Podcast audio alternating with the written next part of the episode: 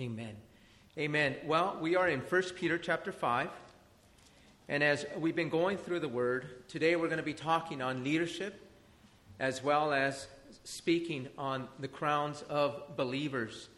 And so I know that uh, many times as we go through the word of God, the Lord always seems to have a message for us all.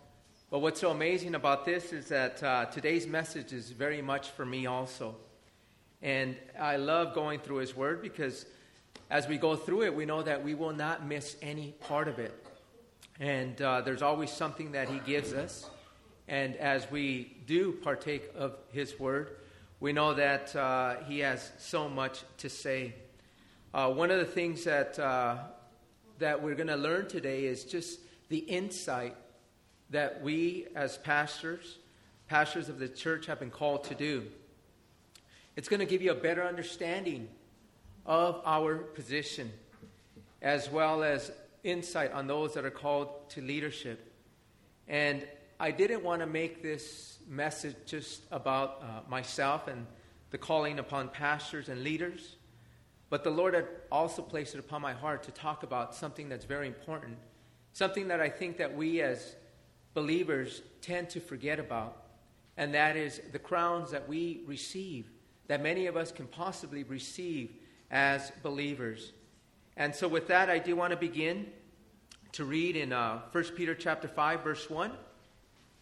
And let's do so now. It says, The elders who are among you I exhort, I who am a fellow elder and a witness of the sufferings of Christ, and also a partaker of the glory that will be revealed. We see here first, you know, we see here the, the elders the elders who are among you. Who are elders?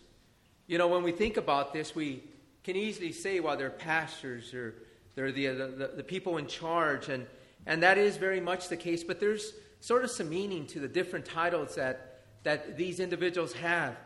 You know, we are the spiritual leaders of the church, and, and there are leaders that are also within the church that may not be pastoring, right? There's some that, that are over ministries, there's some that are teaching little ones, and some that are shepherding the little sheep. And so, as we have a, a, a, just a sense of, of what this word is, I want to give you some other words and their definitions. When it comes to a bishop, what is it that a bishop means? A bishop means an overseer. Okay, so, and these words are, are interchanged, but it's important for us to understand that there is a difference between some of these. When it comes to pastors, what is it that pastor mean? It means shepherd. That is what a pastor means. That word is, is referred to two shepherds. And then we have the word here, elder. What does the word elder mean? The word elder means it refers to the maturity of the office, the office of an overseer, the office of a shepherd. See, and this is characterized by either age, by experiences, or, or by character, right?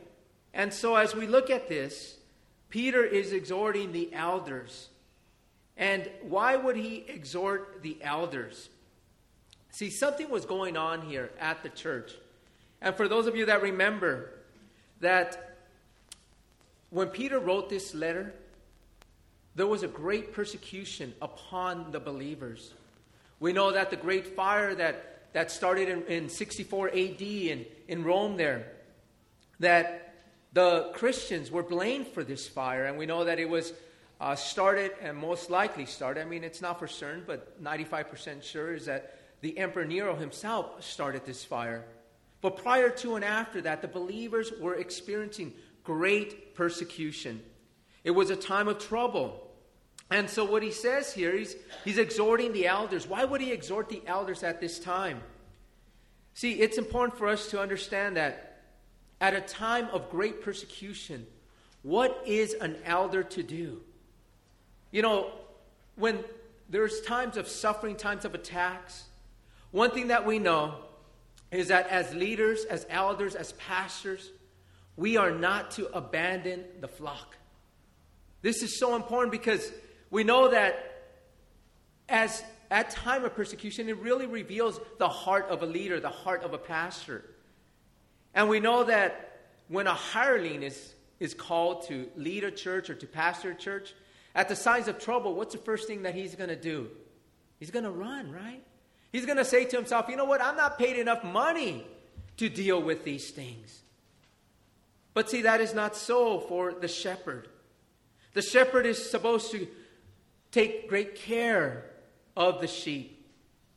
The shepherd is supposed to be there to protect the sheep, to tend to the sheep, to feed the sheep, to comfort the sheep. And we know that as Peter here, he says to himself, he says, I am a fellow elder. You know what? He's identifying himself as an elder with the others. See, one thing that we know about Peter is that, you know what? He so much grew into this man or this elder. Remember when he first started walking with Jesus, the pride that he had, the failures that he had, the disappointments that he had. See, this was Peter, right? This is the way our walk is many times. But see, as he began to mature, as he began to grow, not only in age, but in experience and in character, he refers to himself as an elder. But we know that Peter was much more than an elder. When we look at the life of Peter, we know that he was an apostle. He was the apostle, and more than likely, we know for a fact that he was the leader of the apostles. And when Peter says here that he was a witness of the sufferings of Christ, one thing that we know about Peter is that he walked with Jesus. We know that Peter saw the miracles that Jesus did. We know that Peter heard the teachings that Jesus had. We know that Peter saw the crucifixion and the ascension of Jesus. And we also know that he heard the words of Christ when Christ was crucified on the cross. And so, as we go through this, these verses today, because we're only going to go through four verses today, but we're going to see here, we're going to see a glimpse of Peter's experiences when it came to his walk and what he became, the transformation that took place in his life as he matured from walking with Jesus to the time that he wrote this letter. As Peter writes it, he addresses himself as the elders I mentioned. He was letting them know that he was one of them. And we know that he was one, an elder that had matured based on the things that he had gone through. See, if you want to see a transformation in a man, we can see it here. We're going to read about it here. See, this man walked with Jesus. And we're going to see the experiences that he had and why he could write the way he wrote. See, as Christians, this brings up a very important point. As Christians, we should be progressing. See, we should not be stagnant as Christians. We should not be not growing as Christians. Every single one of us should be moving forward because if you're not moving forward, then you are backsliding. It's important for us to understand this. We have to be growing in our ways, in our thoughts, in our actions of imitating Christ. We know that none of us are perfect. We know that we're not going to get from point A to point B in a matter of, of a month or a year, but it's going to take time. And this is called that transformation, that progression of becoming more like Christ. If you see yourself being stagnant and not moving forward, then you are in a very dangerous place. See, because you are prone to backslide, you are prone to fall backwards. And us, as Christians, we are called to move forward. We are to be changing our lifestyles. We are to be changing our thoughts. We are to be getting better and better in this walk. When we think to ourselves, for Peter, the leader that he was from the beginning, but now the leader that he became, one that could say, I am a fellow elder, we know that as he finished the second letter, Peter, the second letter of Peter, he exhorts everyone to grow in the grace and the knowledge of our Lord Jesus Christ. We are to grow in his love, in his grace, in his word. This is an exhortation for all of us. This is for each and every one of us that we are to grow in Christ. We are not to stay where we were when we first came to know Christ. As I mentioned, we have great insight into Peter's life. As he says there, he was a witness of the sufferings of Christ. You know, when you think about the sufferings of Christ, what kind of sufferings did Christ have? He had greater sufferings than no man could ever have. We know this for a fact. We read about it in the Gospels, we read about it in the life of Jesus. When we think about just the mockery that he received, right? This was a suffering, a mental suffering that there's no way that we could endure and that he should have endured. But when we think about the physical abuse that Jesus received, you know, it was enormous. It was just horrendous. When you think about the cat of nine tails, right, when it all began, you know what? Just the, the, the whip, this, the, this whip that, that had stones and glass in it, that as it would hit the back of Jesus Christ, that it would indent and it would pull out his skin. How many of these lashes did he take? The ripping of his flesh. It wasn't easy, but he endured. Remember, he received beatings during this time. What about the thorn that went on his head? The crown of thorns. You know, you think to yourself, the nailing on the cross, the cross behind me. You think to yourself that Jesus would have endured the nails on his hands and on his feet, and then the piercing on his side. You think to yourself, Peter saw this. Peter was an eyewitness to these sufferings that Jesus Christ did for us, for the sins that we committed. And why would Peter say, I was also a partaker of it? A partaker of the glory that will be revealed. See, one thing we know about being an apostle, it had great privileges, right? The fact that he was able to walk with Jesus, the fact that he was able to see the miracles that Jesus did, the fact that he was able to experience these, and, and even the working of the Holy Spirit through Peter was able to also do healings. But we know that there was also great hardship because of this. And we discussed this last week. The suffering, the persecution, the hardship that we as believers should not be ignorant to, knowing that we will also be facing these type of sufferings. But I want to show you this if we turn to Acts chapter 5. In Acts chapter 5 verse 40,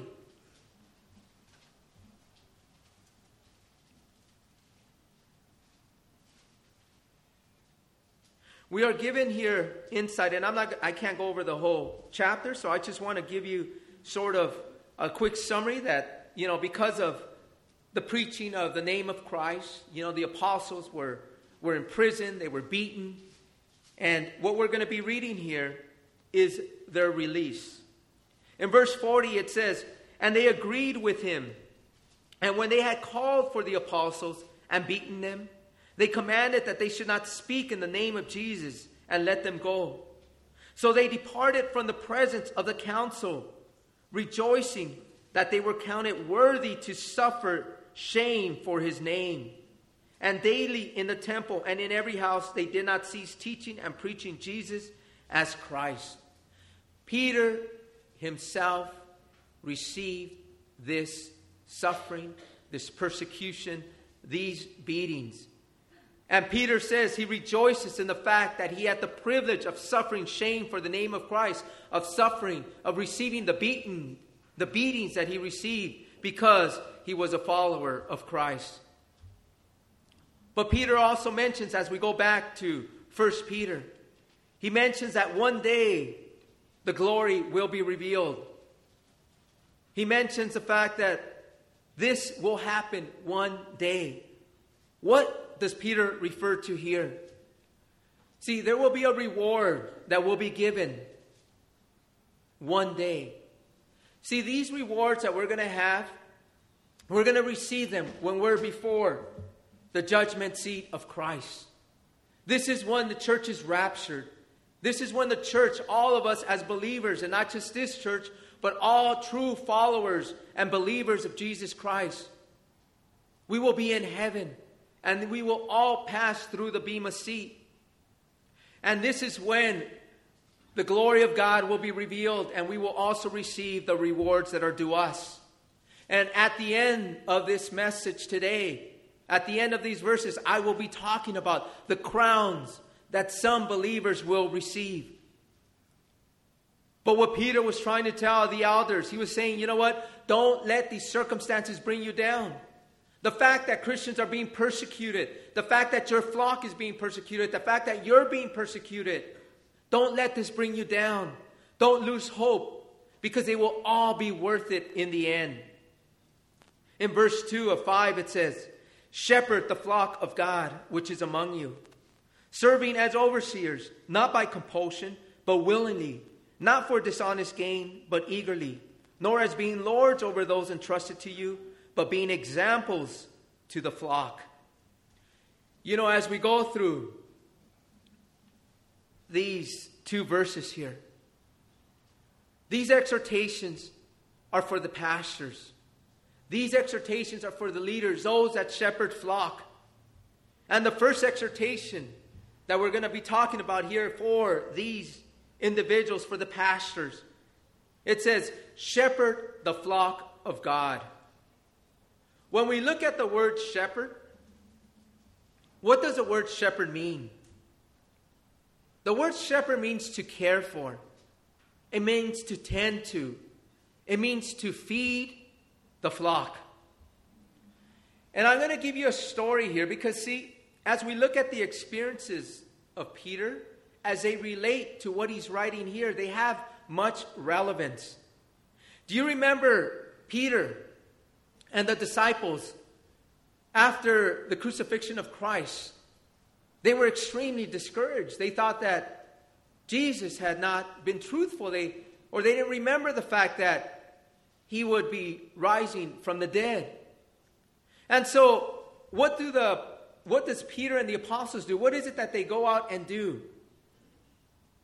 They went fishing. And this is in John chapter 21.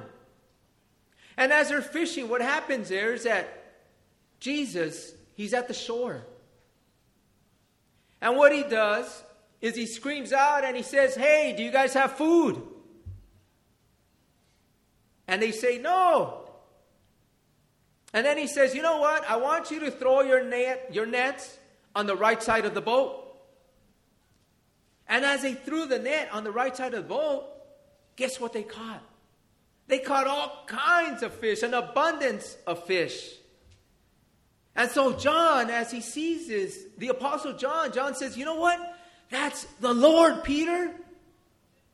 And Peter says, He looks and he's just so overwhelmed with joy. You know what the first thing he does? He jumps in the sea and he swims out to Jesus. And as they all have breakfast with Jesus, as Jesus shares with them, him and Peter, they have an intimate conversation during this time. And the first word that he asks Peter, he says, Peter, do you love me? And we know, of course, Peter responds, You know I do. And then Peter tells him, I mean, Jesus tells him, Then feed my lambs. And then Jesus tells, asks Peter again, Do you love me? Do you truly love me? And of course, Peter says, You know that I do. And so Jesus responds by saying, Tend my sheep. And this happens a third time, and he tells Peter, Then feed my sheep. You see, these instructions that, G- that Peter received are the same instructions that he gives to shepherds today. This is what he talks about when he says, shepherd the flock of God. Shepherd means to tend to, to care, to feed. This is what we are instructed to do. And this is what he exhorts the elders to do, those that are the pastors of the churches. And so if he calls us shepherds, and guess what he calls all of you? You guys are all sheep. So you guys can start saying, bah. I'm kidding. But you guys are sheep. We're the shepherd, and you are the sheep. And did you know there are many similarities between the behavior of sheep and people? Did you know that the similarities between sheep and people are remarkable? They are very similar. We talk about the sheep that have fears. We talk about sheep that are timid. We talk about sheep that are stubborn. We talk about sheep that are dumb and stupid. We talk about sheep that have perverse habits. We talk about sheep that have mob like instincts. They are similar to people. See, you and I, we were once wandering sheep. And what's so amazing is that the shepherd found us. See, sometimes we say we found God, but see, God was never lost. You and I are the ones that are lost. You and I are the ones that needed to be found. And Jesus fought, found us as we were wandering in this perverse world. And what the Lord has done is He has placed you now into this fellowship. And why has He placed you here? Because, see, every single one of us, just like sheep, we want relief from our wounds, from our bruises, from our diseases, from the parasites that attach themselves to us. And only the shepherd can bring this to you. See, as sheep, we are prone to wander off and not follow the shepherd. But when you begin to wander off, understand that the wolves will prey on you and they will eat you alive. See, this is why the Lord has created the fellowship. See, because we can be wandering if we don't have a place to belong. See, sheep like being around others. Sheep feel secure being around the other sheep. And the same is for us. We need to be around believers. Why is it that we need to be around believers? To help one another, to encourage one another. This is why the Lord says, Do not forsake the fellowship of the brethren.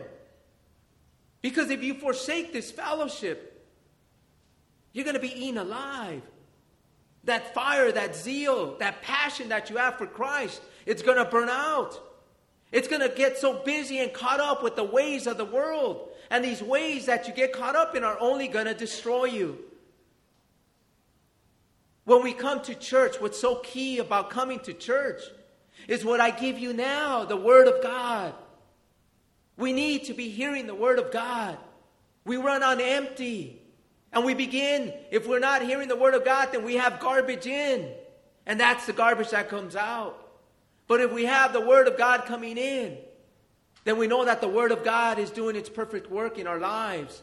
And this is what's coming out when we walk in this world. As sheep, understand one thing we cannot survive on our own. Just like sheep that are the defenseless animals that they are. Did you know that once sheep turn over, they can't turn back on their own and get up on their four feet? They need to be helped, they need to be assisted. They are defenseless animals. And you also will be defenseless if you are out in this world apart from a fellowship that God has created and made you a part of. We will be eaten by wolves.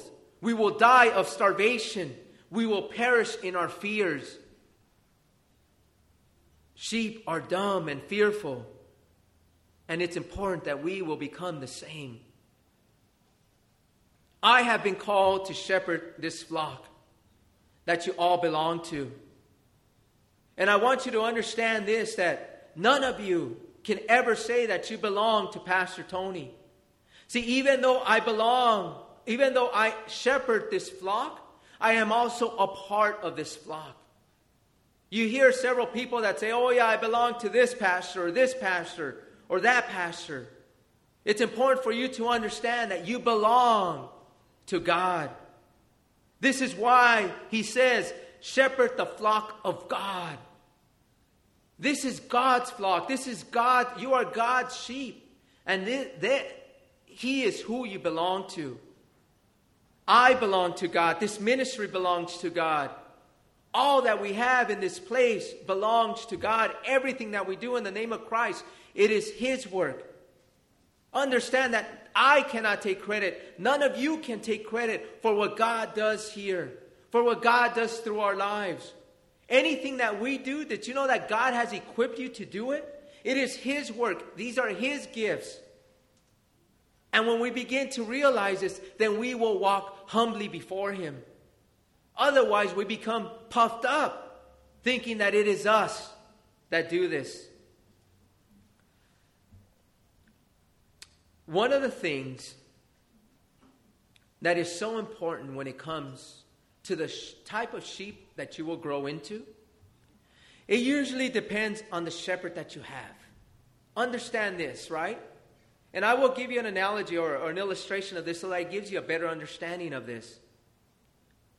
See, the shepherd that you have usually will determine what you grow into. See, because if a shepherd is gentle, loving, caring, kind, great, brave, courageous, selfless, devoted to the flock, feeding you well, then what's going to happen to you? You will flourish and you will thrive. Understand that. It's just like any shepherd that takes care of sheep. If he's loving and kind and caring, and brave and courageous and selfless and devoted and feeding you, then you will flourish. Then you will thrive.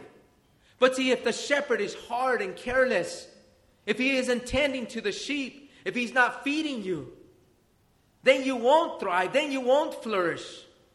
One of the things that we want, and it is so important when it comes to the flock of God, and especially in the Calvary Chapel movement.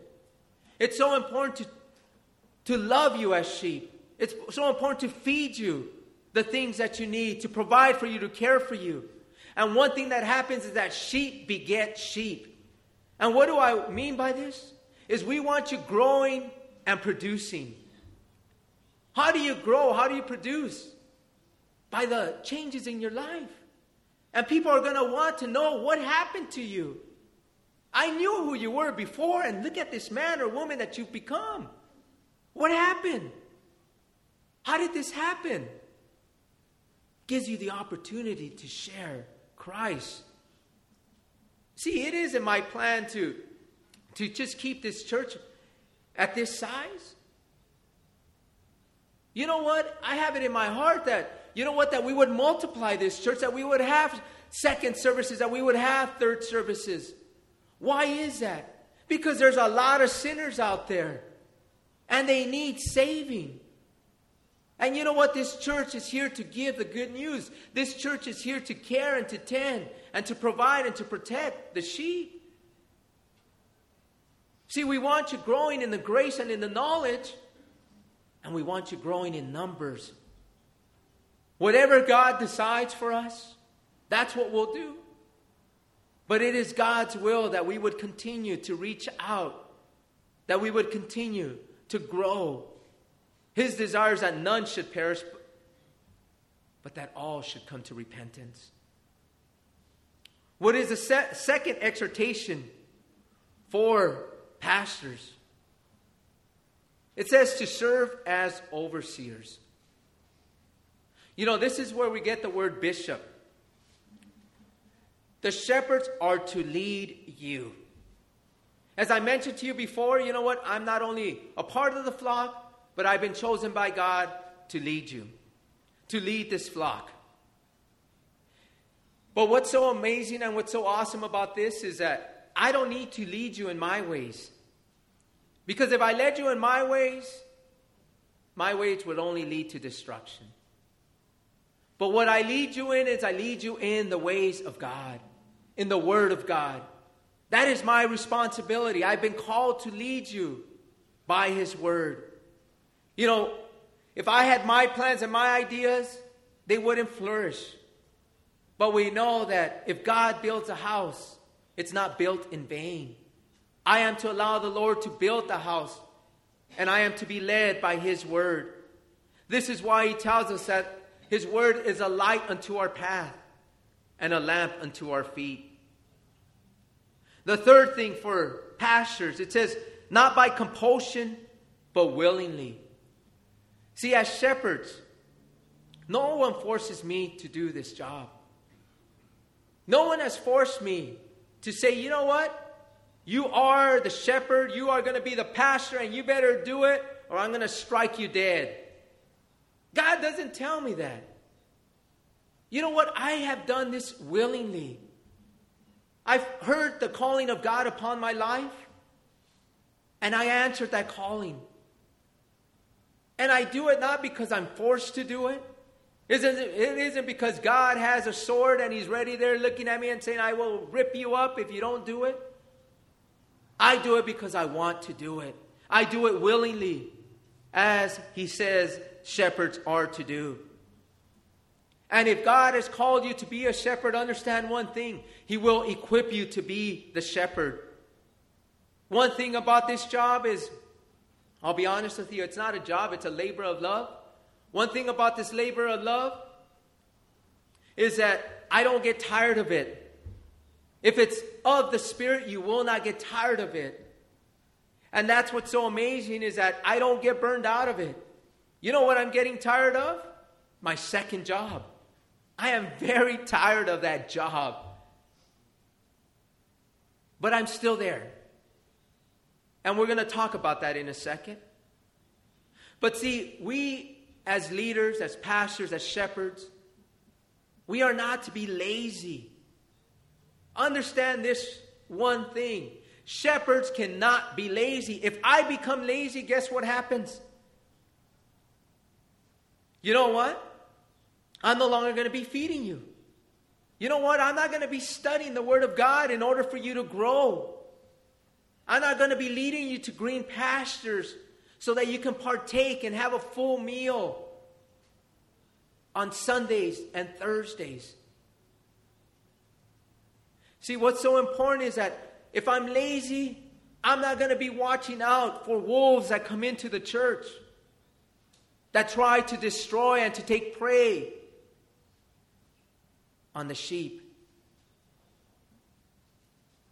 See, this is what happens in the church of God. I cannot be lazy. I don't know if you know something about me, and I think many of you have noticed this about me, is that I'm always watching. I'm always looking. Even when I'm talking to you, I'm always looking. I'm seeing what's going on in the fellowship, what's going on even in this outreach. My eyes are everywhere just to see what is happening just to make sure that things, that wolves don't come in. It is something that we need to be, that we need to do. And if I'm not lazy, then you will grow, you will thrive, and you will reproduce. The fourth thing that we are given is that it says, We are not to shepherd the flock of God for dishonest gain but eagerly. Our, as shepherds, our hearts should not be in this for money. And I can tell you this that there are many shepherds that do it for money. False teachers are always trying to squeeze money out of you. This is why they will give you sermons on a weekly basis on giving. This is why they say that the ministry will not survive if you don't give. This is why they say that it is so important to give, which it is true, but not to force you to give. Because the Word of God tells us that we are to be cheerful givers. And this is so important. See, there are many false teachers that are out there, wolves, that are motivated by the dollar.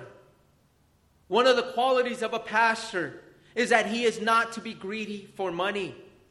And as we know what greed does, it is a root of all kinds of evil. Not money in itself, but the greed of it. When it comes to paying the pastor, you should do that. The Bible says that we are worthy of our wages. In other words, you know what? We labor for you. So I'm not saying that as shepherds that we should not be paid. We should be paid. Because this job is really, or this labor of love, is one that is 24 7. It doesn't stop. It goes on and on, day and night. You guys have calls, you call me, I call you, it doesn't matter what time. I try not to call you after 11, and I pray that you don't call me after 11, but if it's an emergency, then I will answer the phone. Or my wife will nudge me and say, Somebody's calling. But see, this is important for us. But as I mentioned earlier, your prayers for me, and I ask that you pray this, that I no longer divide my time between this as a shepherd and my other job. There's nothing wrong with it. Paul was a tent maker, and he worked while he served in the ministry. But it is God's desire that I not be divided. It is God's desire that I would serve you all full time and relieve me of my outside employment. As we go on, in verse 3 it says, Nor as being lords over those entrusted to you, but being examples to the flocks. We are not lords. As shepherds, as leaders, understand one thing I am not a dictator. I am not out here whipping you to do things. You know what? It's so amazing what happened in this outreach. You know what? I love what I saw. Because, see, it wasn't me that had to be telling you guys what to do. What was amazing about this outreach is that everybody knew what they needed to do. And they went out and did it. And for those that don't know, the outreach that we had on Friday, as we reached out to the community, to the youth, you know what was awesome? It's just to see everything being handled. I wasn't up here on, on this pedestal and screaming with the mic and telling you guys, do this and do that. I was out there, a part of it with all of you. And everyone just did what they needed to do. See, the Word of God says, I am to be an example.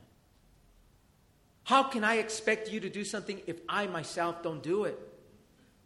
I must strive to be an example for you all in everything that I do. I'm not perfect, and many of you have seen my imperfections.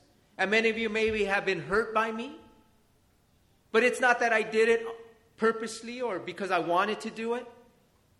But one thing that I do know is that I need to practice what I preach. I can't expect you to do something if I'm not going to do it. I was out there laboring with you as we did the outreach. I must also lead by example. And this is what Peter reminds us of. Be examples to the flock, not only by word, but by deed. I need to do what I preach behind this pulpit. And if I ain't doing it, please let me know. But when it comes here to the Word of God, we are going to finish with this verse. In verse 4, it says, And when the chief shepherd appears, you will receive the crown of glory that does not fade away. I love this. When it comes to the shepherd, I am only an under shepherd. Remember this the chief shepherd that's over you, as I mentioned before, it is the Lord Himself. See, He's not only the chief shepherd, but He is also the true shepherd. He is also the good shepherd. He is also the great shepherd. These are titles that the Lord has received because of who He is. You know what? I want us to turn to Ezekiel. Ezekiel, please turn there with me. And I want to give you an illustration of what God does as the true shepherd. Ezekiel chapter 34.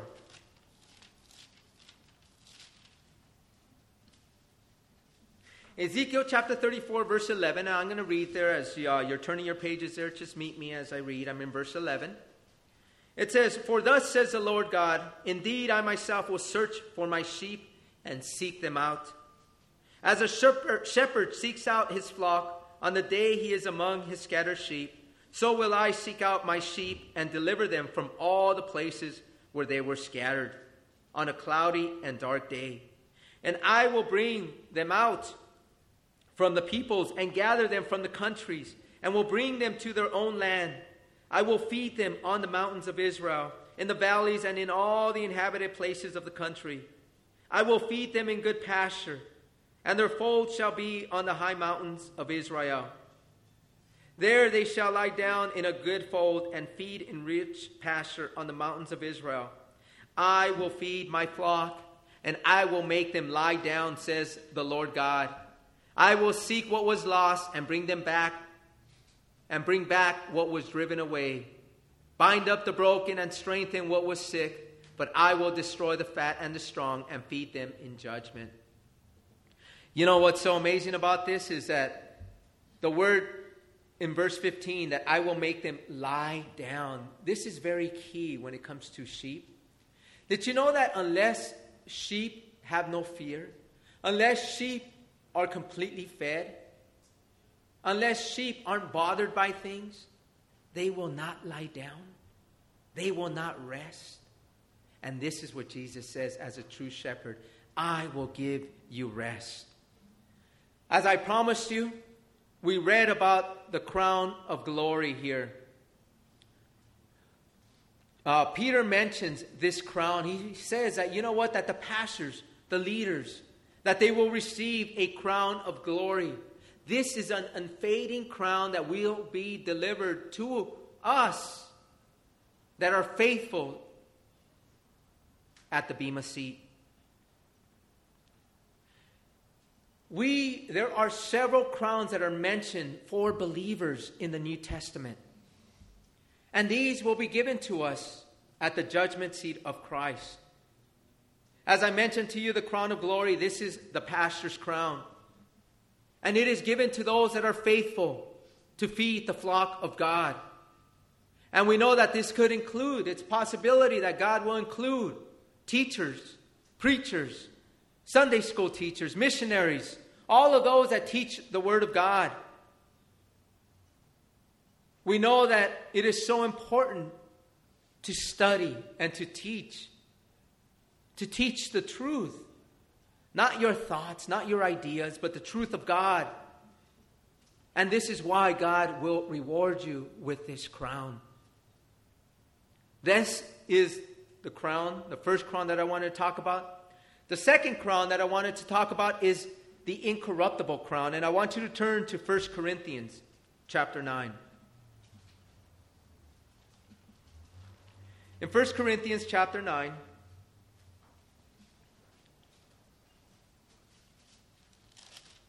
in verse 24,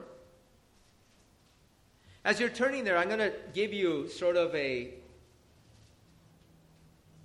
just a title to these crowns that, that are easier to remember, like the crown of glory is a pastor's crown. This uh, crown, or this incorruptible crown, is actually called the imperishable crown. And let's read in verse 24. It says, "Do you know? Do you not know that those who run in a race at all? I'm sorry. Do you not know that those who run in a race all run, but one receives a prize? Run in such a way that you may obtain it." and everyone who competes for the prize is temperate in all things. Now they do it to obtain a perishable crown, but we for an imperishable crown. You and I are running a race for this imperishable crown. We see others that compete, they receive crowns, right? But those crowns, do they last forever? Those crowns will break apart, they will rust, they will deteriorate. But when it comes to the crown that God will give believers, certain believers, is this one. This unfading crown who faithfully ran the race. See, we all got to run this race. What about those that die right before they were taken by the Lord? They're not going to receive this crown. But it was, it's going to be given to those who faithfully ran the race, the race that God set out for you. And we are to be the best at this as we can possibly be. You are to make sacrifices to successfully complete all the works that God has prepared beforehand that you should walk in. if you are walking in the works that God has prepared beforehand, faithful to them, this is a crown that we're, that we're going to receive. See, we can't be quitters. If you're quitters, then this crown won't be given to you. God has called us all, He's gifted us all, He's imparted certain gifts for you to use to build up the church, to equip the church. And if you're not using them faithfully, running this race faithfully, then you may not see this crown. There is a third crown. And as you, let's go to 1 Thessalonians. 1 Thessalonians chapter 2, verse 19.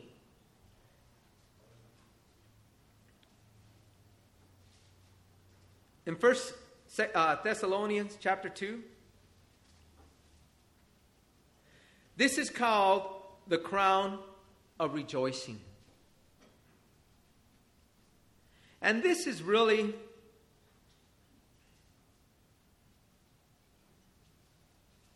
This is really called a soul winner's crown. And this crown that we're talking about here is really going to be given for those who share their faith, who share the saving grace of God, and to lead souls to Jesus Christ. And as we read it, it says, For what is our hope or joy or, crown, or crown of rejoicing? Is it not even you in the presence of our Lord Jesus Christ that is coming? For you are our glory and our joy. Paul, uh, Paul is referring here to those that he led to Christ. This is a crown for those that are, you know what, sharing the gospel, for those that are preaching the gospel and bringing people to the Lord. You will receive a crown of rejoicing. These are for soul winners.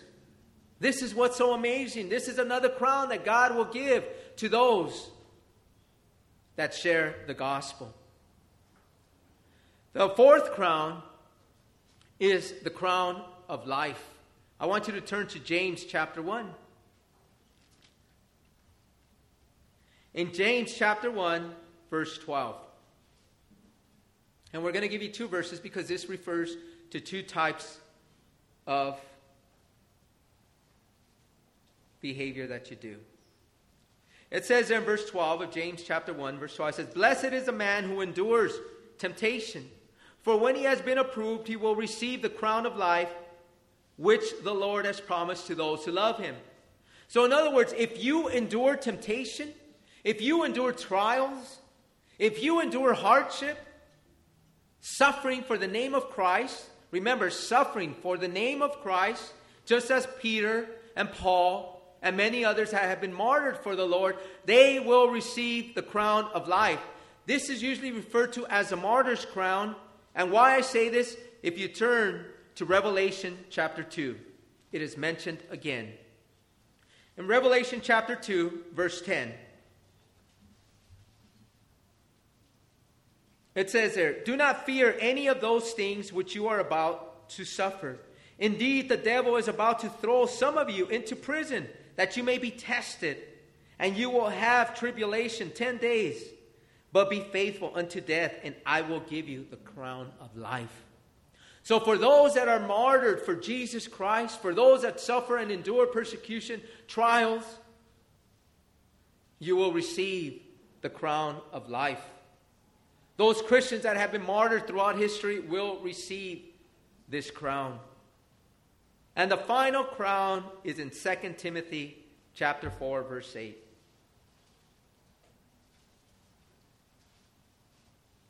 In 2 Timothy chapter 4 verse 8, this crown that the believers will receive is called the crown of righteousness. And as I read to you, I want to read it to you what it says. It says, Finally, there is laid up for me the crown of righteousness, which the Lord, the righteous judge, will give to me on that day, and not to me only, but also to all who have loved his appearance. You know what? This is given to those who are waiting for the appearance of Christ, who are actually anxiously waiting for it, who are living righteously. They will receive this crown. Some people can be awaiting the crown, uh, I mean, the, the appearance of Christ, but they aren't living their lives in a righteous manner, in a holy manner. They are not going to receive this crown. This crown is for those that set their lives acro- apart for Jesus Christ. Can you picture yourself receiving these crowns from the Lord on the Bema seat? Some of you will receive some crowns. Some of you may receive three, four, maybe five of these crowns. There may be some of you that may not receive any of these crowns. I want to be one that receives a multiple of crowns. Not for my glory, but for the glory of the Lord. And as I picture receiving the crowns, you know what we're going to be doing as we receive the crowns from the Lord? We will be taking the crowns off.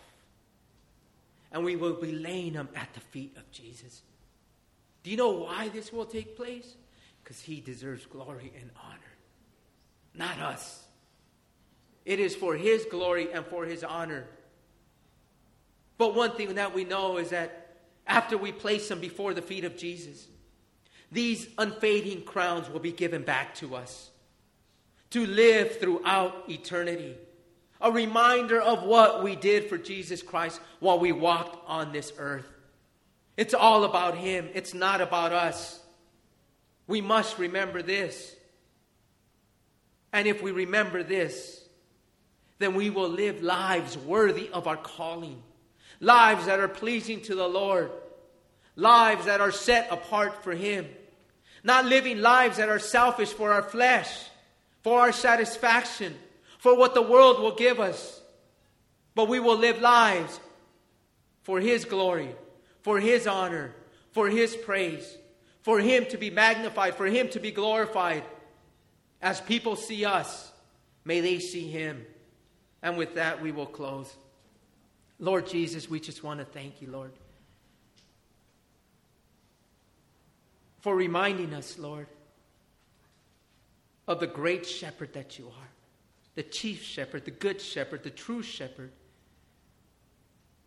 These titles have all been given to you, and we are like sheep.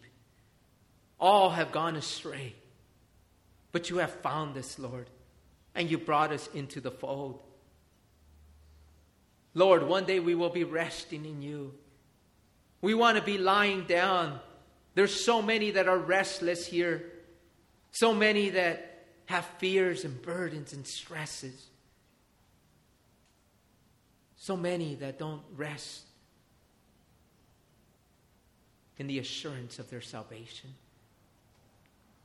Your desires that all would lie down, and we will all be lying down. One day we will be bowing before you kneeling down before you. And one day we will be receiving crowns for your glory and for your honor. Lord, it has nothing to do with us, but it has all to do with the faithfulness to do as you have called us to do. May we be found faithful May we be found worthy. But it all starts with surrender. It all starts by giving our lives to you, crucifying our flesh, our wants, our needs, looking forward to what is set before us. Eternity, being heavenly minded. If there's anyone here, if there is anyone here that wants to surrender your life to Jesus Christ, this is what the Lord has called us to do to decrease so that He can increase. Look at what you've made your life and know that God can make beauty from ashes. If any of you want to surrender your life to the Lord or recommit your life to do His will, to walk in the works that He has prepared beforehand, that you should walk in them. If this is you, I want you to raise your hand and we will pray for you. Amen, amen, amen, amen, amen. Anyone else? Anyone else before we close? Anyone else? Lord, you saw these hands that went up. It's all about you, Lord. And they raised their hands, Lord, in surrender to you, to your will. You knocked on their hearts and they opened them for you. I pray that each one that raised their hands, that they would allow you to do a work, that they would not get in your way, their flesh. I pray, Lord Jesus, that they would yield to your spirit and that they would bear much and abundant fruit. And I pray this in Jesus' name. Amen.